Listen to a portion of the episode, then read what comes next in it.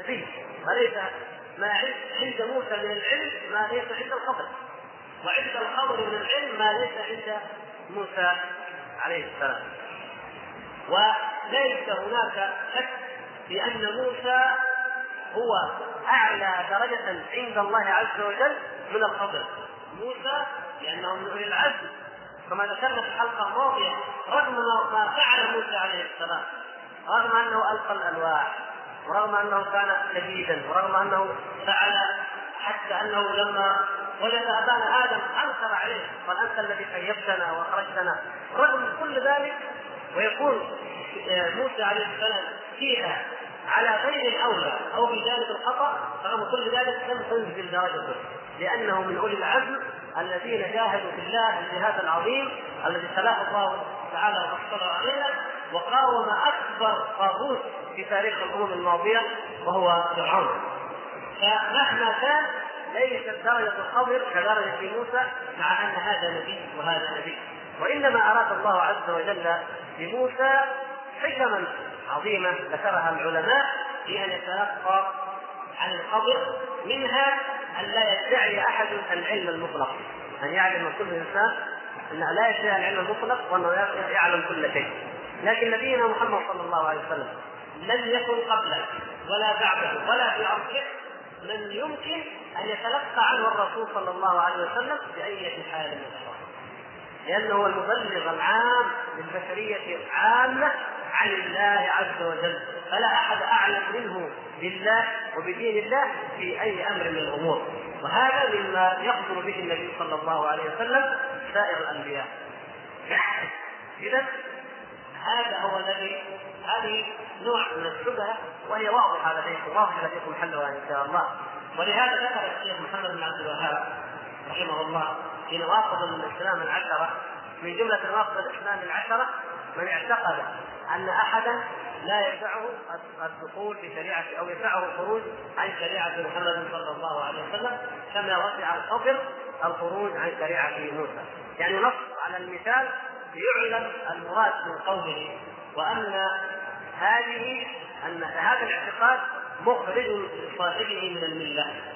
لأن من ادعى أنه خارج عما جاء به النبي صلى الله عليه وسلم فإنه يحكم تلقائيا على نفسه بالخروج من الملة والخروج من الدين. يمكن تقولوا لماذا لم نجب على شبهات الفلاسفه؟ أظن من الواضح لديكم أن تركناها لوضوحها. يعني كونهم يزعمون أن الحكمة العقلية تغني عن الشرائع الدينية والنبوية. أقول هذه واضحة لديكم لأن العرب الذين بعث الله سبحانه وتعالى محمد صلى الله عليه وسلم فيهم كان لديهم الحكماء كان عندهم ذو الاصبع العدواني مثلا وأكثر صيفي وقس بن ساعدة. كل هؤلاء كانوا عندهم الحكم في في افعالهم الحكم في أقوالهم الحكم لكن ما قيمة هذه الحكمة؟ ما قيمة التحلي بامثال هذه القلوب؟ ليس لها قيمة في نجاة العبد من عذاب الله عز وجل لأنها مثل أن تجد شجرة لكن هذه الشجرة مقطوعة لا صلة لها بالحياة لا صلة لها بالارض ولا تنمو ولا فهي خشبة جوفاء بخلاف الايمان هذه شجرة نامية هذه مقطوعة عن الإيمان بالله ومقطوعة عن الإخلاص لله سبحانه وتعالى ولا يترتب عليها فلاح في الدنيا ولا نجاة يوم القيامة من عذاب الله سبحانه وتعالى. وإنما غاية ما فيها أن يقال عن الإنسان إنه حسن الأخلاق وهذا جزاؤه يأخذه في الدنيا يأخذه مقدما كما جاء في الحديث الثلاثة الذي قاتل يقال له شجاع قيل يقال له إنما قاتلت ليقال يقال لك شجاع وقد قيل فقد قيل أخذت الجزاء. والآخر المنفق يقال له إنما أنفقت ليقال لك جواز وقد قيل ما الذي تطمع فيه في الآخرة؟ كيف ترجو الآخرة؟ أنت قاتلت وجاهدت ليقال وكذلك العالم يقال قارئ. وقد قيل إذا ما دام قد قيل انتهى. هذا هو المراد. فمهما قلنا عن هؤلاء الناس فإنما ينالون جزاءهم في هذه الحياة الدنيا. والله سبحانه وتعالى لما بعث الأنبياء بعث أكمل الناس عقولا بعثه وجعلهم هم الأنبياء وآتاهم الحكمة. وأعظم الحكمة هي توحيد الله وطاعة الله سبحانه وتعالى. هذه هي الحكمة الحقيقية. ولذلك في سورة الإسراء. الوصايا التي ذكرها الله سبحانه وتعالى والتي تزيد عن ثمانية عشرة وصية قال في آخرها ذلك مما أوحى إليك ربك من الحكمة. الحكمة يعني ترك ترك الشرك والتوحيد حكمة. وبر الوالدين حكمة. والإنفاق المعتدل لا إسراف ولا تقصير. من الحكمة الوفاء بالكيل والوزن من الحكمة ترك الفواحش من الحكمة كل ما ذكره الله سبحانه وتعالى في هذه تلك الآيات هذا هو الحكمة الحقيقية والتي من عمل بها بلغ غاية الحكمة. فنجد ما يقوله الفلاسفة يتكلمون به من المثاليات الجوفاء. نجد أن أصحاب النبي صلى الله عليه وسلم وأولياء الله وعباد الله الصالحون نجدهم نجد عباد الله الصالحين يحققونه حقيقة وواقعا. فحتى أن العالم من المسلمين يفعل من الأخلاق ما لا يفعله غيره ممن يعلم ضرر وخطأ أو خطر البعد والخروج عن مقتضى العقل وعن مقتضى الحكمة. لكن ذلك يفعله لوجه الله وعلى منهج صائب وعلى طريق مستقيم. لكن لو تركت العقول كما تشاء. واحد يشوف من الحكمة أن الإنسان لا يتزوج إلا زوجة واحدة. الآن كثير حتى ممن يسمون المفكرين الأوروبيين يسمونهم مفكرين وعلماء. يقول العقل والحكمة أن يكون الإنسان زوجة واحدة. وينتقد يقول الإسلام كيف الإنسان يأخذ أكثر من زوجة؟ فإذا كان هذه العقول التي يظنونها عقول عظيمة لم تستوعب هذا الشيء الذي هو فطري عند النفوس. بالمقابل هناك عقول أخرى. قالوا إيش المانع الانسان يتزوج 100 زوج 10 زوج 15 إيش المانع العقل؟ ما المانع العقلي؟ ما في مانع حقيقة ما في مانع عقلي لكن الدين يحدد. هنا نعرف لابد من فجاء الدين حدد أربعة. إذا عرفنا الخمس خارج عن الحكمة بإطلاق الذي يدعي أن الأربع منافي الحكمة فهذا قد مات قد نافى الدين. فهنا أمر فيه أمر حتى بغير مقتضى عقلي يفرض الأربع والثلاث وإنما هذا أمر فوق العقل. تشريع رباني فوق العقول البشرية وفوق إدراكها جعل هناك حدا فما بعده لا لا يجوز الزيادة عليه. وهكذا. يعني الشاهد أن الله سبحانه وتعالى لن يتركنا لهؤلاء لاهواء هؤلاء المضلين الذين يدعون الفلسفه ويزعمونها. إذا قلنا الذين الطائفتان اللتان يدعيان الخروج عن مقتضى العبودية الفلاسفة وغلاة الصوفية. الطائفة الثالثة وهي ليست طائفة بالمعنى الصحيح ولكن هي اتجاه اتجاه فكري هم دعاة الحرية في هذا العصر. هؤلاء لم تكتب عنهم الكتب السابقة لأنهم لم يكونوا قد برزوا بهذا الوضوح دعاة الحرية أو التحرر في العصور الأخيرة عصور الإلحاد في أوروبا والتي انتقلت إلى بلاد المسلمين. تقول الإنسان هذا حرام. يقول لك أنا حر. لو دققنا في الكلام معنى هذا إيش؟ معنى هذا أنني أنا لست داخل تحت أحكام الحلال والحرام نسال الله العافيه يعني مفهوم كلامه نسال الله العافيه أنه خارج عن مقتضى العبودية وخارج عن مقتضى الشرع ودائرة الحلال والحرام التي جاءت في الشريعة. ويقول لك حر. يا أخي غطي زوجتك يا أخي حر. يا أختي تغطي حرة. أنا حرة. سبحان الله. ما معنى ذلك؟ على من تتمردون؟ على من هذا التمرد؟ هل هذا على الأخ الذي يأمر بالمعروف وينهى عن المنكر ويقول لك أو لا اتق الله عز وجل؟ لا.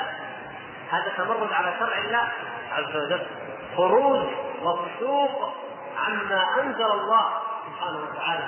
أن يدعي أحد كائنا من كان أنه حر ومن ثم فإنه يفعل ما يشاء. أبدا. هذا كما قال الله سبحانه وتعالى أفحسبتم انما خلقناكم عبثا وانكم الينا لا ترجعون هذا عبث حر تفعل ما تشاء البشر كم مليون كم مليار إذا كان كل واحد حر كيف تكون الحياة الإنسانية؟ اين أين تقف حريتك؟ واين تقف حرية الآخر؟ من حرية فلان أن يقتل كل المخلوقين لمحافظ عليهم وحريه الآخر أن يقتلهم جميعا حتى هذا كيف من الذي يضع ضوابط تقف عندها حريه هذا ولا تتجاوزها ولا يجوز التعدي على حريته ضمن دائره التي رفض من الذي يضع ذلك كله؟ الله سبحانه وتعالى. قد بين لنا أحكام الحلال وأحكام الحرام وأعطانا الحريه الحقيقية وهي حرية العبودية لله سبحانه فالحر الحقيقي هو الذي لم يتملك قلبه أي شيء إلا محبة الله سبحانه وتعالى. هذا هو الحر.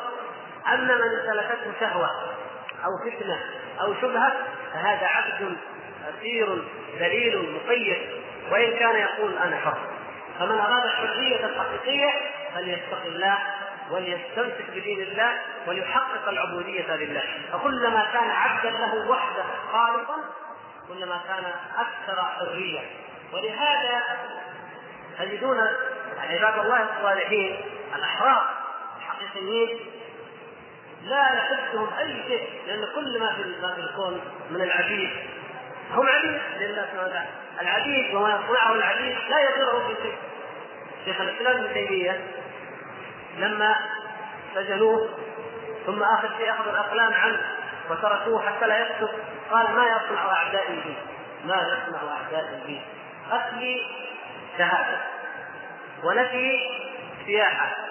وسجني خلوة. هذا حر هذا الحر في الحقيقة. ما يقدر يقوم عليه الحر. قتلتوه شهيد. سجنتوه هذا خلوة. سمع للناس يذكر الله عز وجل. نفيتموه سياحة لارض الله. يرى خلق الله يرى شيء يزيد إيمان بالله. هذا هو الحرية. هذه غاية الحرية. ما يمكن أحد يقدر عليك شيء. يجي واحد يحاول أن يرغمك لا ما تقدر. حتى صاحب المخدوم لما جاء واوقد أخذت الاقاديم واوقد في النيران وهذه غاية الإذلال في نظره وغاية التعسف وغاية الصبر على قضية الناس أنه يقول اما أن تعتقدوا انني أنا الله أنا الرب وإلا ألقيتكم في النار. فجاء أولئك الذين فعلا احرار على الحقيقة لا يمكن أن نخضع لهذا المخلوق. إيش العقوبة؟ النار. فلنتقدم. فلنتقدم إلى النار. ولهذا الغلام الذي احلمت أمه قليلا قال تقدم يا اماه فقه الله عز وجل. تقدم يا اماه فإنك على الحق. هذه الحرية الحقيقية. وإلا الموت يمر على كل فتره الملك جاء مات وجنوده ماتوا ووليته ماتوا لكن فرق بين موت وموت. فالحرية الحقيقية هي في التمسك بما أنزل الله وفي الثبات على دين الله عز وجل ولذلك الإنسان نفسه حر فعلا من الخضوع والعبودية لغير الله. الإنسان إذا اراد شيئا من الدنيا يجد أنه يشعر بالعبودية فعلا أو بجزء أو بنوع من العبودية لما لصاحب هذه الحاجة. إذا اراد يطلب الإنسان في شيء ويعلم أن هذا الغرض هذه الوظيفة وهذه الشهادة أو هذا الشيء ما يتحقق إلا من عند فلان ويجد نفسه مضطر لهذا الشيء يرى ذلك في نفسه يشعر بأن هذا فيه شيء من العبودية. ويحاول يتصرف يحاول يتلمس يحاول يفرح حتى يحصل على ما يريد. هذا هذا الشيء طبع في النفس البشرية. طيب. كيف نتعلم الحريه الحقيقية؟ الا نسال الا الله. إذا سألت فاسال الله وإذا استعنت فاستعن بالله. وبعدين الإنسان إذا ترفع عن المخلوقين انظر إلى هذا الإنسان نفسه لو كان مالك إليه أي حاجة مالك إليه أي حاجة. تجد نفسك عزيز حر مهما كانت درجته هو مهما كانت ثروته أو ايا كان منصبه. وانت ما أنت محتاج إليه ما تشعر انك في حاجة أن تتقرب إليه أو تخضع له بأي نوع من أنواع الخضوع سبحانه وتعالى واننا إذا دخل الإنسان التوحيد. ونقى قلبه من العبودية والخضوع لغير الله فإنه يكون في غاية الحرية التي يجدها اولئك فإذا الفئة الثالثة التي تدعي الخروج عن مقتضى الحرية عن مقتضى العبودية هم من يسمون دعاة الحرية في العصور الحديثة. وهذه الفكرة يا إخوان فكرة الحرية أو ادعاء الحرية ربما نحن في في ما يسمى العالم الشرقي أو العالم الاسلامي نحن اخذنا هذه الفكرة دون أن ندرك ما الذي ما الذي جعل الغربيين يدعون إليها؟ ما الذي جعلهم يؤمنون بها؟ من أين اشتقوا هذه الكلمة؟ كيف جاءتهم؟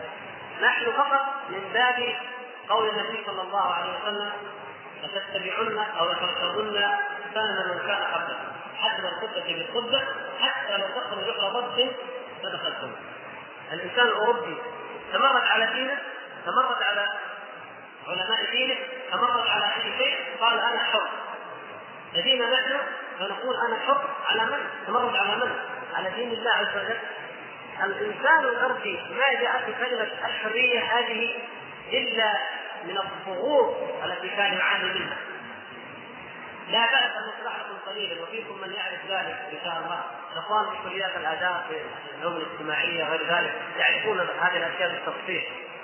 ورب منبت ومنبع الحرية كانت عبارة عن إقطاعيات الإقطاعية قرية أو أكثر حولها مزارع الإقطاعية ذكرى الإقطاعية هذا الإقطاعيات الذين في الإقطاعية كلهم عبيد للأرض الإقطاع الأرض يسمونهم يفتح في الأرض ويزرع. المحصول لمن؟ للنبي.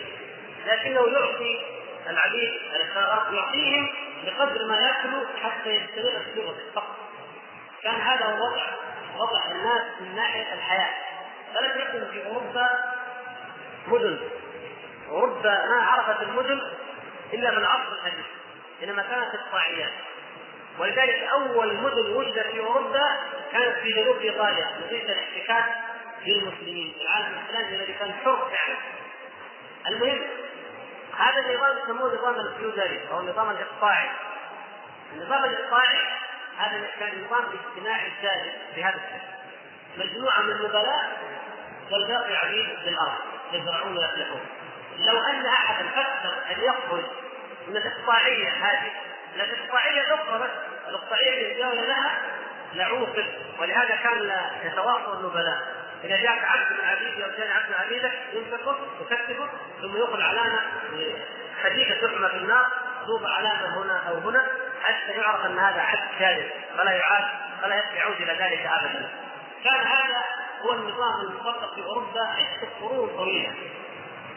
من الناحية الاجتماعية، من الناحية الدينية كان هناك رجال الدين.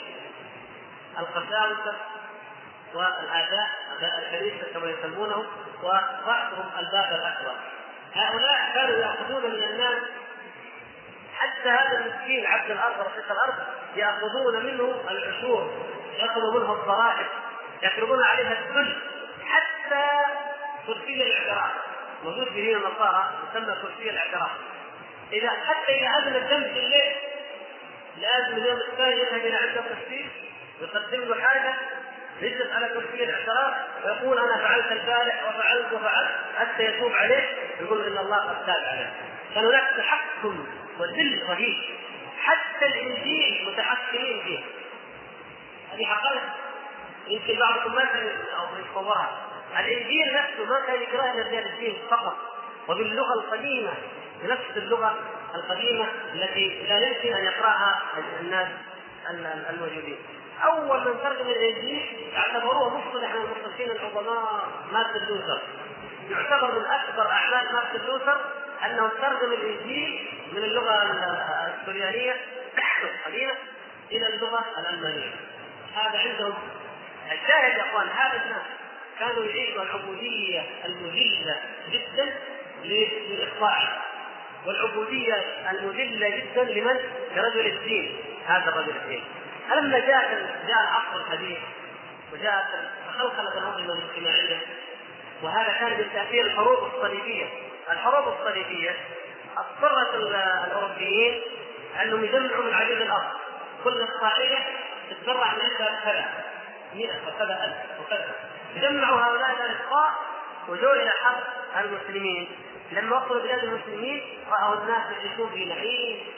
الإنسان يملك حياته يملك بيته يسافر كما يشاء يشتغل كما يشاء. من ناحيه الدين يجد الناس أحرار. كل واحد يعبد ربه عز وجل كما يشاء. ما حد فرض عليه أي شيء. فتتعلم الأوروبيون لأول مرة في حياتهم تعلموا شيء اسمه إنسانية وشيء اسمه حرية. ولما عاد إلى بلادهم بدأ في ضد الكنيسه يعني ضد رجال الدين وبدأ في التوراة ضد الاقطاعيه إلى أن جاء العصر الحديث كما تعلمون وانتهى النظام الإقطاعي وحل محله النظام الرأسمالي. فأصبح عند الغرب شيء ثمين غالي جدا انه يكون حر. ولذلك اذا واحد يقول له انت ما تروح الكنيسه يقول لك أنا حر أنا حر يعني أنا أنا تخلصت من قيود الطويلة هذه. العدد الكذب الذي قال الله عز وجل عنه يا أيها الذين آمنوا إن كثيرا من الأحبار والرهبان ليأكلون أموال الناس بالباطل. ويصدون عن سبيل الله. فيفرح انه حر وإذا قلت له تعالى الجن والانس يقول لك أنا حر. يعني أنا كنت أعيش في النظام الإقطاعي. الآن لا أنا أمشي زي ما أبغى واسافر زي ما أبغى. أنا حر. هذه الكلمة يعني ترمز في ذهن وفي عقل الإنسان الأوروبي والإنسان الغربي إلى هذه الكلمة شيء عظيم. ما كان يتمنى أن يحصل عليه وما كان يظن أن في الدنيا بشر يحصل عليه إلا لما جاء وراء جاء إلى جانب المسلمين. وراء المسلمين. لكن نحن نحن المسلمين. كيف ياتي الشاب المسلم وتقول يا أخي اتق الله هذا حرام؟ يقول لك أنا حر شوف انظر هذا وين؟ وهذا هذا هذه لها مجال وهذا مجال. لا أنت الله عز وجل أنعم عليك انقذك بهذا الدين بمحمد صلى الله عليه وسلم فعلمك الحرية وعلمت شعوب الأرض الحرية. أنت الذي منك تعلم جميع شعوب العالم الحرية وأنت الحر الوحيد في هذا الكون. ولكن هذه الحرية حريتك هذه؟ هي بعبوديتك لله سبحانه وتعالى. لو خرجت عنها لوقعت في العبوديه لوقعت في الذل. لأن الإنسان كما قال الخليل عليه السلام يا أبتي لا تعبد الشيطان. لا تعبد في سورة ياسين يقول الله سبحانه وتعالى في في غايه الشيطان الآية ألم نعرض إليكم يا بني آدم ألا تعبدوا الشيطان، كيف يعني؟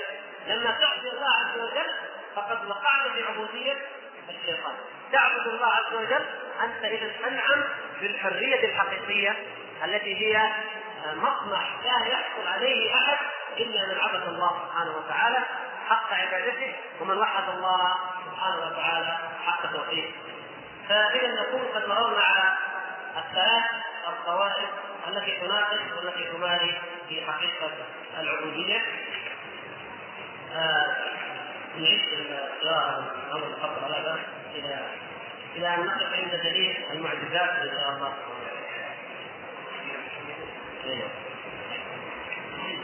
قوله وإن محمدا عبده المصطفى ونبيه المجتبى ورسوله المرتضى الاصطفاء والاجتماع والارتضاء متقارب المعنى واعلم أن كمال المخلوق في تحقيق عبوديته لله تعالى.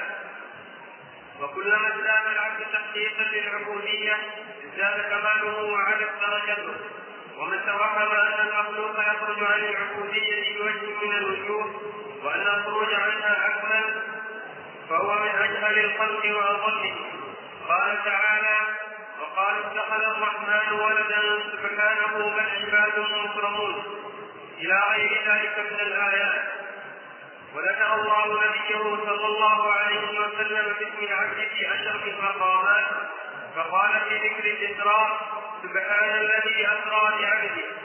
وقال تعالى وأنه لما قام عبد الله يدعوه. وقال فاوحى إلى عبده ما أوحى. وقال تعالى وإن كنتم في ريب مما نزلنا على عبدنا. وبذلك استحق التقديم على الناس في الدنيا والآخرة. ولذلك يقول المسيح عليه السلام يوم القيامة إذا طلبوا منه الشفاعة بعد الأنبياء عليهم السلام اذهبوا إلى محمد. عبد غفر له ما تقدم من ذنبه وما تأخر. فحصلت له تلك المرتبة بتكميل عبوديته لله تعالى. وقوله وإن محمدا بكسر الهمزة حقا على قوله إن الله واحد لا شريك له لأن الكل معمول القول. أعني قوله نقول في توحيد الله. والطريقة المشهورة عند أهل الكلام والنظر تقدير نبوة الأنبياء في المعجزات. لكن كثيرا منهم لا يعرف نبوة الأنبياء إلا في المعجزات وقرروا, ذلك بطرق مختلفة والتزم كثير منهم إنكار خلق الأعداء لغير الأنبياء حتى أنكروا كرامات الأولياء والسحر ونحو ذلك. ولا ريب أن المعجزات دليل صحيح لكن الدليل غير مذكور في المعجزات. فإن النبوة إنما يدعيها أصدق الصادقين أو أكذب الكاذبين. ولا يلتبس هذا بهذا إلا على أهل الجاهلين. بل قرائن أحوالهما تعرف عنهما وتعرف بهما. والتمييز بين الصالح والكاذب له طرق كثيرة فيما دون دعوى النبوة. فكيف بدعوة النبوة؟ وما أحسن ما قال حسان رضي الله عنه لو لم يكن فيه آيات مبينة كانت بديهته تأتيك بالخبر. ما نستطيع ان نكمل لما علماء الكلام جميعا المعتزله الاشعريه وامثالهم ينصون مثلا ابو المعالي الزويني وهو من تعلمون هو شيخ ابي حامد الغزالي وهو امام كبير من أئمة الاشعريه وقد رجع في اخر عمره على كل حال ونتعرف إن شاء الله برجوعه وماذا قال عند رجوعه. المهم هذا كتب كتابا الارشاد ذكر فيه أنه لا دليل على صدق النبي إلا المعجزة. وأمثال ذلك كثير. يقولون لا دليل نفس هذا لا دليل على صدق النبي إلا المعجزة. ما الذي يريدون بذلك؟ هم يريدون أن يتبعوا شبهة القاها إليهم الفلاسفة وأمثالهم. هذه الشبهة مجملها أن الأديان كلها تقليد. يقولون الأديان تقليد. اليهودي يولد يهودي والنصراني يولد نصراني والمسلم يولد مسلم وما في هناك دين بالعقل وبالاتباع بالنظر إنما كل واحد يكلف أبوه زي ما يولد يولد. وما في هناك دين هو دين الفطرة الحقيقية كما سبق ايضاح ذلك في نفس الفطرة في أول الكتاب. يقولون اذا انه المسألة ليس فيها دليل عقلي وإنما هي تقليد وحرص واتباع. جاء هؤلاء يردوا أراد المعتزلة وأراد الأشعرية وأمثالهم من الذين يسمون أنفسهم المدافعين عن الإسلام أرادوا أن يردوا على هؤلاء. فقالوا لا إن النبوة عندنا ليست مجرد تقليد وإنما يؤمن نؤمن بالنبي ويؤمن الناس بالأنبياء لانهم يأتون بدليل مادي ظاهر لا يملك العقل أن يرده. قالوا ما هذا الدليل؟ قالوا هذا الدليل هو المعجزة سموها معجزة. بينما الله سبحانه وتعالى مثل ما قلنا في المرة الماضية يسمي ذلك الايه حتى على لسان القوم ما جئتنا ببينة أو آية. فالبينة أو الآية هي التي جاءت تثبت صحة النبوة. وتثبت نبوة الأنبياء بآيات بينات وبراهين واضحات منها فقط جزء منها ما يزعمه هؤلاء وهو أن يجري الله عز وجل على يديه خارق من خوارق العذاب. فالدليل على نبوة موسى عليه السلام ليس فقط أنه ألقى العصا فاذا هي حية تسعى. هذا هذه آية قامت بها الحجة على فرعون. هذه الآية قامت بها الحجة على فرعون، لكن ليست هي الدليل الوحيد على نبوة موسى عليه السلام. من اصل نشأته لو فكر هؤلاء من الذي أوحى إلى أمه أن تضعه في التابوت؟ ومن الذي ساق التابوت إلى أن وصله إلى قصر فرعون؟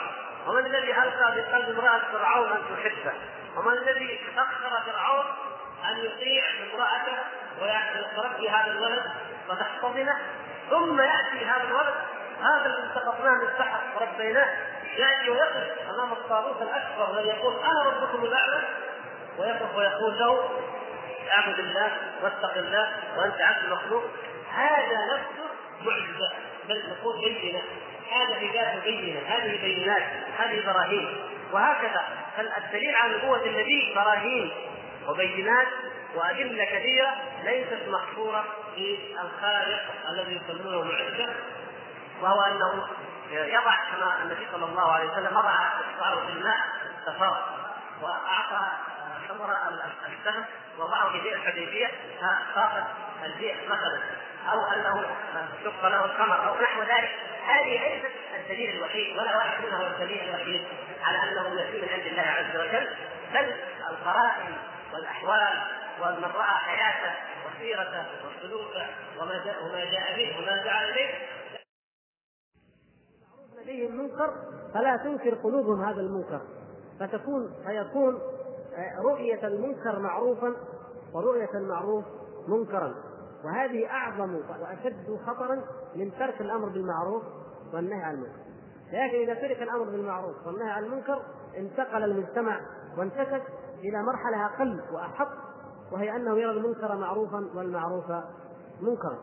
التبرج كمثال إذا ترك ولم تنهى النساء عن التبرج وخرجن سافرات حتى وإن كانت هي والمجتمع يرى أن هذا منكر وأن هذا حرام لكن ساكتين يأتي الجيل الثاني فيكون المحجبات قليلات فتكون هي المنكر إذا جاء واحد يقول لامرأة تحجبي تنكر عليه لكن إذا رأت هي فتاة محجبة تنكر عليها ليش أنت متغطية؟ ليش سويت كذا؟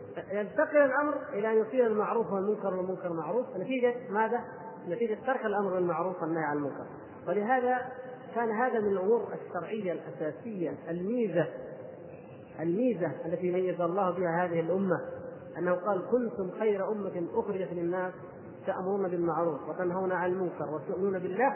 ولو آمن أهل الكتاب لكان خيرا لهم. فضلنا الله عز وجل على أهل الكتاب بأن هذه هي ميزتنا. أما هم فإنهم لعنوا لعنوا بسبب تركها. لعن الذين كفروا من بني إسرائيل على لسان داود وعيسى بن مريم. ذلك بما عصوا وكانوا يعتدون. كانوا لا يتناهون عن منكر فعلوه. فلذلك لعنوا. ومن كان مثلهم من هذه الأمة فهو ملعون والعياذ بالله.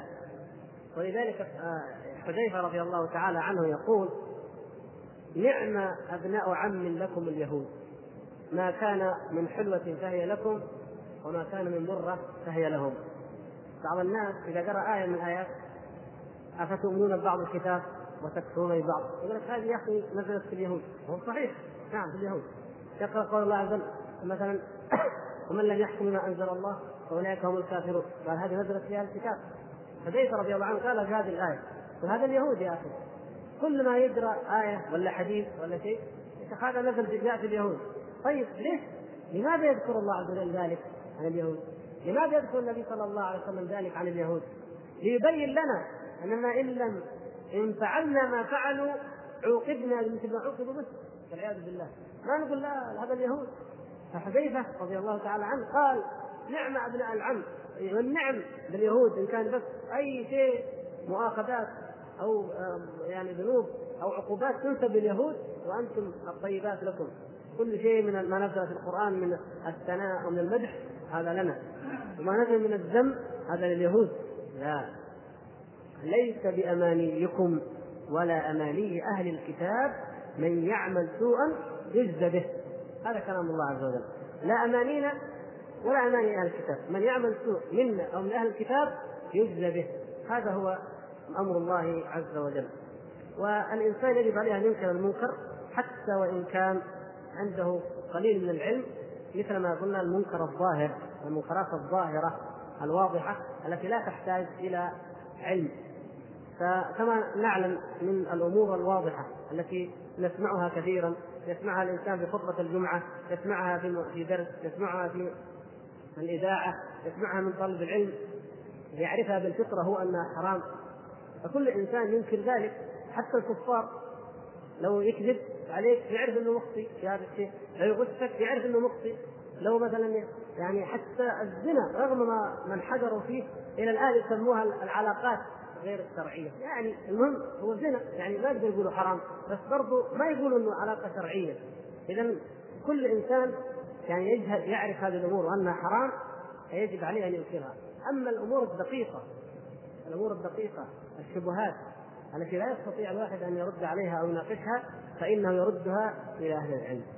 عليك بهذه الحلالة إيش؟ البلاغ مثل ما قال التابعي قال الصحابي أكثر من مرة في غزوة بين المختلق وفي غزوة تبوك قال والله لا أخبرن رسول الله صلى الله عليه وسلم جاءك أمر في شبهة أو في كلام أو في هذا فتخبر به من يرد عليه ومن يتولى ذلك ومن يبين له.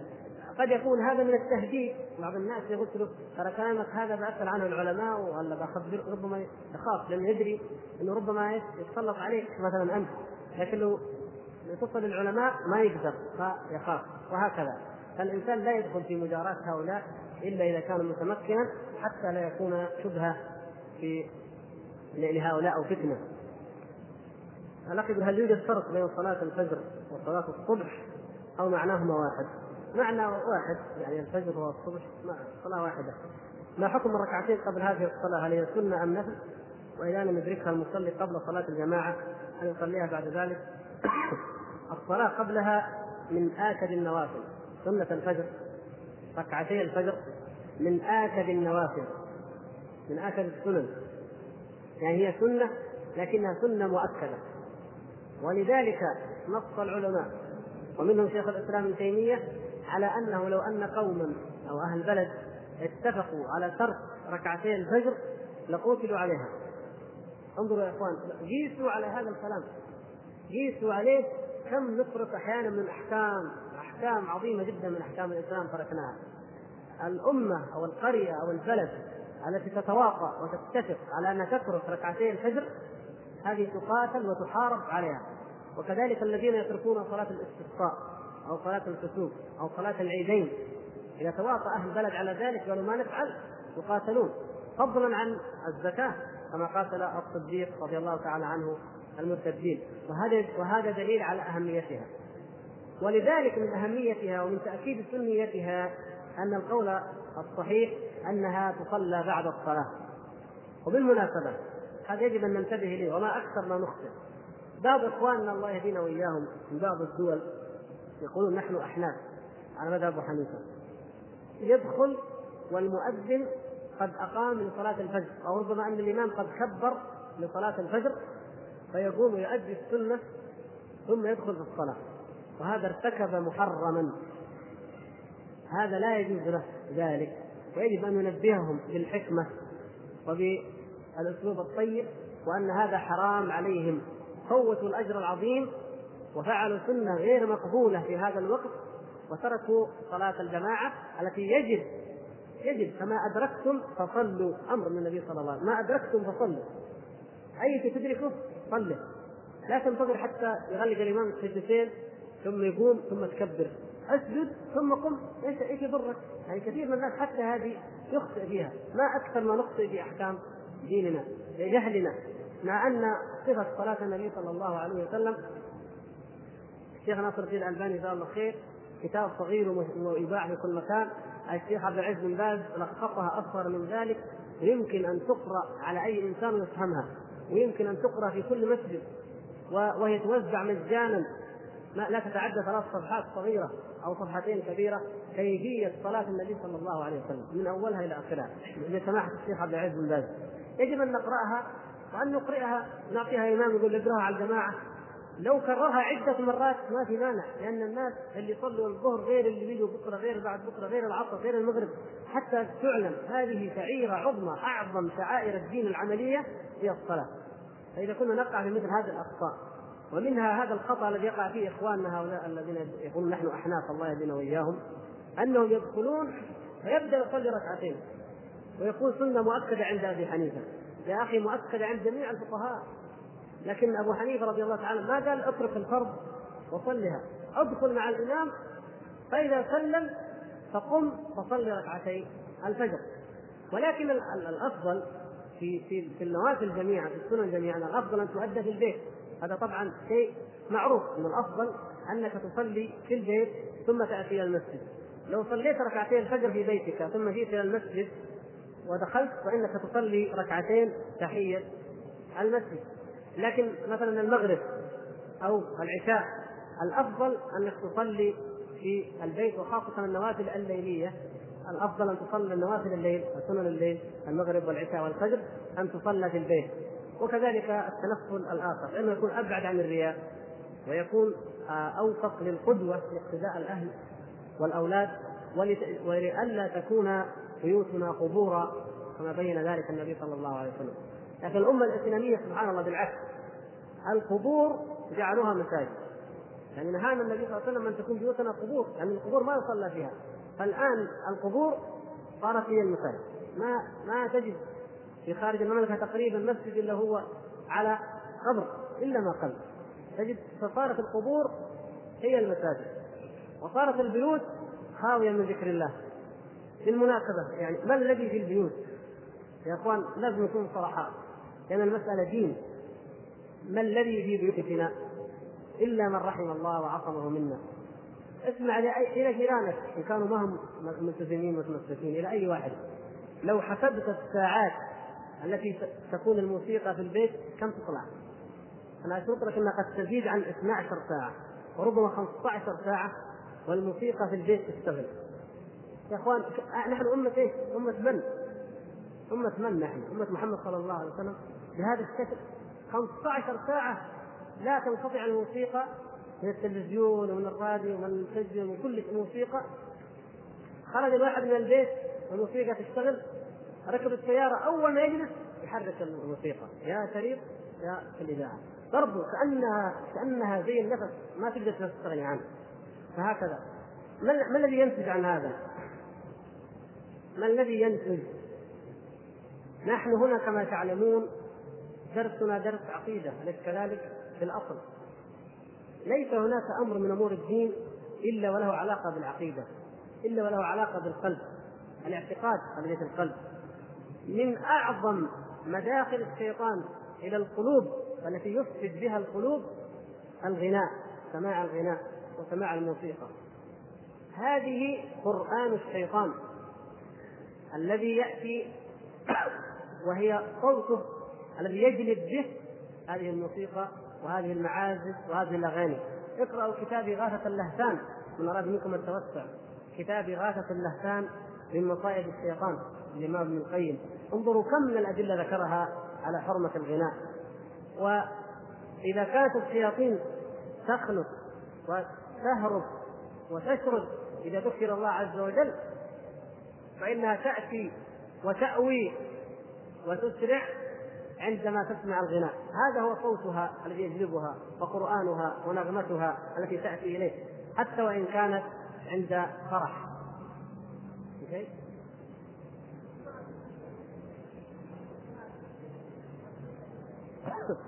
يعني أي شيء مثلا الإذاعة ممكن تفتح تسمع الأخبار إذا بعد ذلك قال أغنية تقفل لو كان بعد ذلك برنامج مفيد تفتح يعني الشيء تتحكم فيه يجب عليك أن تتحكم فيه وتأخذ المفيد وتدع غير المفيد. هذا واجب كل مسلم.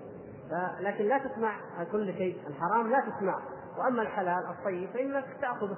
تدخل الدكان تشتري فاكهة توزن حبتين نظيفة. حبة فاسدة ترميها ما تحطها في الميزان. لانك تدفع حقك فيها. هذا عمرك قلبك. أغلى من مالك. لابد أن تنتقي. ماذا تسمع؟ أما أن أي شيء موجود نسمع مثل ما تقول أي شيء معروض بالحلقة اشتر معقول هذا؟ أي شيء اشتري لا. حر يا أخي أنا لازم ما أشتري إلا الشيء النافع لي. لكن نحن هذه المعايير في الدنيا نقول لا لازم اشتري شيء. إيش اشتري شيء خايب؟ شيء فاسد. شيء تاريخه منتهي. اشتريه حد يشتريه منا ما نشتري. هذا خربان. لكن لماذا للقلب أي شيء؟ أي شيء. يعني نعرض الليلة مسلسل ثلاث ساعات سمعناه نعرض محاضرة ثلاث ساعات سمعناها. اللي يجي إحنا قاعدين هذا معقول هذا؟ لا. لازم يكون لي عقل مميز اختار هذا ينفعني هذا ما ينفعني. هذا ممكن أشوفه فرضا أو أستفيد منه. هذا يمكن أولادي أو أهلي ما يستفيدوا منه في بعض الأشياء. حتى في بعض الأحكام الشرعية الأولاد ما يجوز ما ينبغي أن يسمعوها ويطلعوا عليها. هي أحكام شرعية من ديننا. فالإنسان يميز. نحن لا. نجلس كلنا ونسمع كلنا ونشوف كل شيء. هذا دليل أننا لا ننتقي ولا نختار ولا نميز. والله سبحانه وتعالى إنما ميزنا بالعقل وبه نختار كيف نسير في الطريق الصحيح وكيف نميز الحق من الباطل. فنقول أن فساد البيوت من أسباب مصائب البيوت تركت أداء تركت أداء السنن فيها تركت تلاوة القرآن فيها وهجرت وفتحت مجالات واسعة. للشيطان أعاذنا الله وإياكم من كيده ومن شره فأصبح يعشعش فيها. تقول من آثار ذلك من آثار ذلك ماذا يلقي الشيطان؟ يلقي الشيطان العداوة يلقي الشيطان البغضاء يلقي الشكوك يلقي الريب فتجد أن البيوت التي تدمن الموسيقى تجد الشقاق بين الزوج والزوجة تجد الشقاق بين الأولاد هذا ياخذ شيء هذا يصرخ هذا يضربه هذا يصيح. لو يجيب لو يجيب الأب مخبر شرطة ما يقدر يفصل بين أولاده خاصة كانت العائلة كبيرة.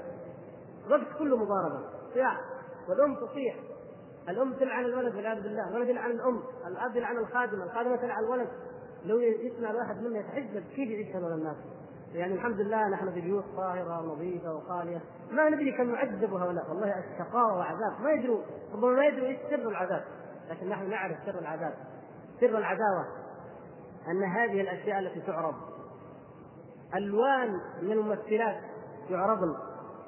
الزوج كلما ينظر إلى زوجته ويرى هذه الألوان من الجمال ومن الديكورات ومن الفن في التصوير واللقطات وكذا وكذا يعتبرها كأنها قردة كأنها من اقبح خلق الله. قد تكون امرأة جميلة قد تكون أجمل مما يرى. لكن مع تزيين الشيطان ومع تحسين هذه الأشياء يراها هكذا. وينسى ينسى أن هي أيضا ترى الممثلين وتراها مثل ما يراها قرده تراها كالقرد ما يدري هو ما يدري بس ينظر لها. جاءت تكلمه نهرها وزجرها. زجرته تزاعلوا طلقها طردوا الأولاد صارت المصائب وما يدري إيش السبب. وقد يدري بعضهم لكن بعدين. واسألوني لأنني مطلع على بعض هذه الأمور. كثير والله اعترفوا أن أسباب الفراق وأسباب الزعل فيلم تمثيليه كذا كذا مع الأسف. حتى صارت يعني واضح إنها ليش؟ الإنسان الذي يغض نظره عما حرم الله ولا يرى إلا زوجته ولا يرى إلا ما حل الله له يعتبرها نعمة من الله الحمد لله. في ناس كثير ما قدر يتزوج. في ناس كثير مثلا متزوج لكن ما أعطاه الله تعالى القدرة أن يستمتع بالزوجة، في ناس كثير ما أعطاه القدرة أن ينجب أولاد، أنا الحمد لله في نعمة. عند الزوجة عند الأولاد عند الراحة وكذا، وكذلك الزوجة.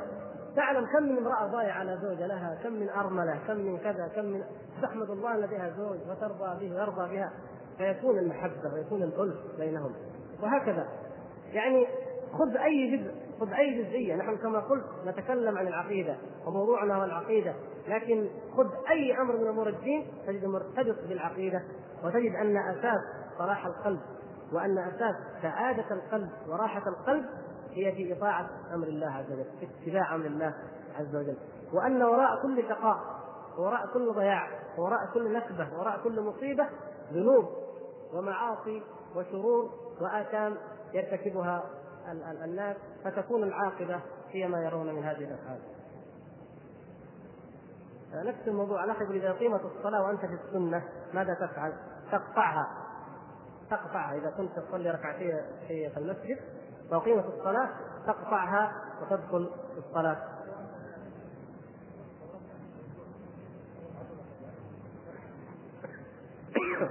إذا كان يعني ممكن بسهولة يدرك قبل أن يعني يفوت شيء لا لكن يعني القطع جائز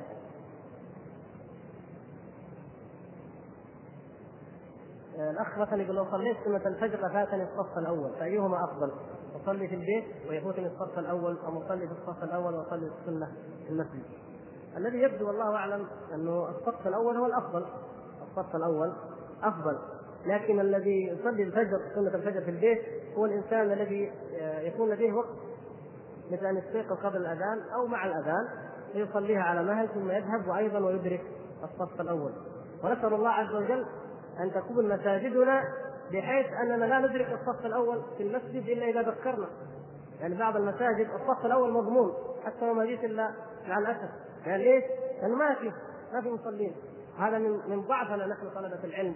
لأننا لا لا نذكر أنفسنا ولا نذكر جيراننا ولا نتناصح فتجد إنه ما شاء الله ما يعني الثاني قد لا يحتمل. إلا في الأحياء المزدحمة أو المساجد الضيقة. نسأل الله سبحانه وتعالى أن يتولانا وإياكم. بحفظه ورعايته وعنايته وأن يوفقنا للحق ويرينا الحق حقا ويرزقنا اتباعه ويرينا الباطل باطلا ويرزقنا اجتنابه. وصلى الله وسلم على نبينا محمد وعلى آله وصحبه وسلم. والمعذره لأننا قد فنذهب الآن. وأيضا ليس لديكم أسئلة نحمد الله سبحانه وتعالى على الاستيعاب وعلى التوفيق.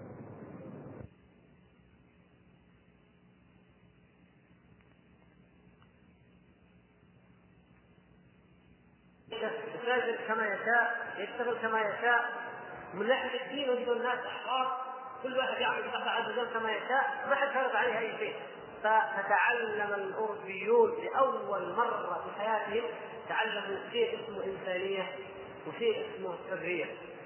ولما عادوا إلى بلادهم بدات التوراة ضد الكنيسه يعني ضد رجال الدين وبدات التوراة ضد الاقطاعيين إلى أن جاء العصر الحديث كما تعلمون وانتهى النظام الاقطاعي وحل محله النظام الرأسمالي. فأصبح عند الغربي شيء ثمين غالي جدا أنه يكون حر. ولذلك اذا واحد يقول له أنت ما تروح الكنيسه يقول لك أنا حر. أنا حر يعني أنا أنا تخلصت من القيود الطويلة هذه. العدد الكذب الذي قال الله عز وجل عنه يا أيها الذين آمنوا إن كثيرا من الأحبار والرهبان ليأكلون أموال الناس بالباطل ويصدون عن سبيل الله. فافرح انه حر وإذا قلت له تعالى من هنا ولا أنت يقول لك أنا حر. يعني أنا كنت أعيش في النظام الاقطاعي الآن لا أنا امشي زي ما أبغى واسافر زي ما أبغى أنا حر. هذه الكلمة يعني ترمز في ذهن وفي عقل الإنسان الأوروبي والإنسان الغربي إلى هذا الشيء. شيء عظيم. ما كان يتمنى أن يحصل عليه وما كان يظن أن في الدنيا بشر يحصل عليه إلا لما جاء وراء المسلمين جاء إلى بلاد المسلمين وراء المسلمين. لكن نحن نحن المسلمين. كيف يأتي الشاب المسلم وتقول له يا أخي اتق الله هذا حرام؟ يقول لك أنا حر. شوف انظروا هذا وين؟ وهذا وين؟ هذا هذه لها مجال وهذا وين؟ لا أنت الله عز وجل أنعم عليك انقذك بهذا الدين بمحمد صلى الله عليه وسلم فعلمك الحرية وعلمت شعوب الأرض الحرية. أنت الذي منك تعلمت جميع شعوب العالم الحرية. فانت الحر الوحيد في هذا الكون. ولكن هذه الحرية حريتك هذه هي بايش؟ هي بعبوديتك لله سبحانه وتعالى. لو خرجت عنها لوقعت في العبودية لوقعت في الذل. لأن الإنسان كما قال الخليل عليه السلام يا أبتي لا تعبد الشيطان. لا تعبد في في سورة ياسين. يقول الله سبحانه وتعالى في غاية الشيطان الآية ألم نعهد إليكم يا بني آدم ألا تعبدوا الشيطان، كيف يعني؟ لما تعصي الله عز وجل فقد وقعت في عبودية الشيطان، تعبد الله عز وجل أنت إذا تنعم بالحرية الحقيقية التي هي مطمح لا يحصل عليه أحد إلا من عبد الله سبحانه وتعالى حق عبادته ومن وحد الله سبحانه وتعالى حق توحيده. فإذا نقول قد مررنا على الثلاث الطوائف التي تناقض والتي تماري في حقيقة العبودية. آه نعيد القراءة أو الخطأ لا بأس إلى إلى أن نقف عند دليل المعجزات إن شاء الله.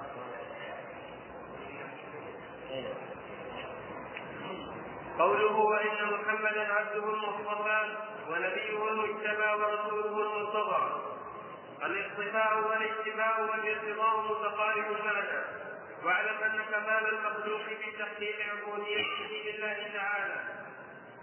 وكلما ازداد العبد تحقيقا للعبودية ازداد كماله وعلت درجته. ومن توهم أن المخلوق يخرج عن العبودية بوجه من الوجوه وأن الخروج عنها اكمل فهو من أجهل الخلق واضلهم قال تعالى وقالوا اتخذ الرحمن ولدا سبحانه بل عباد مكرمون. إلى غير ذلك من الآيات.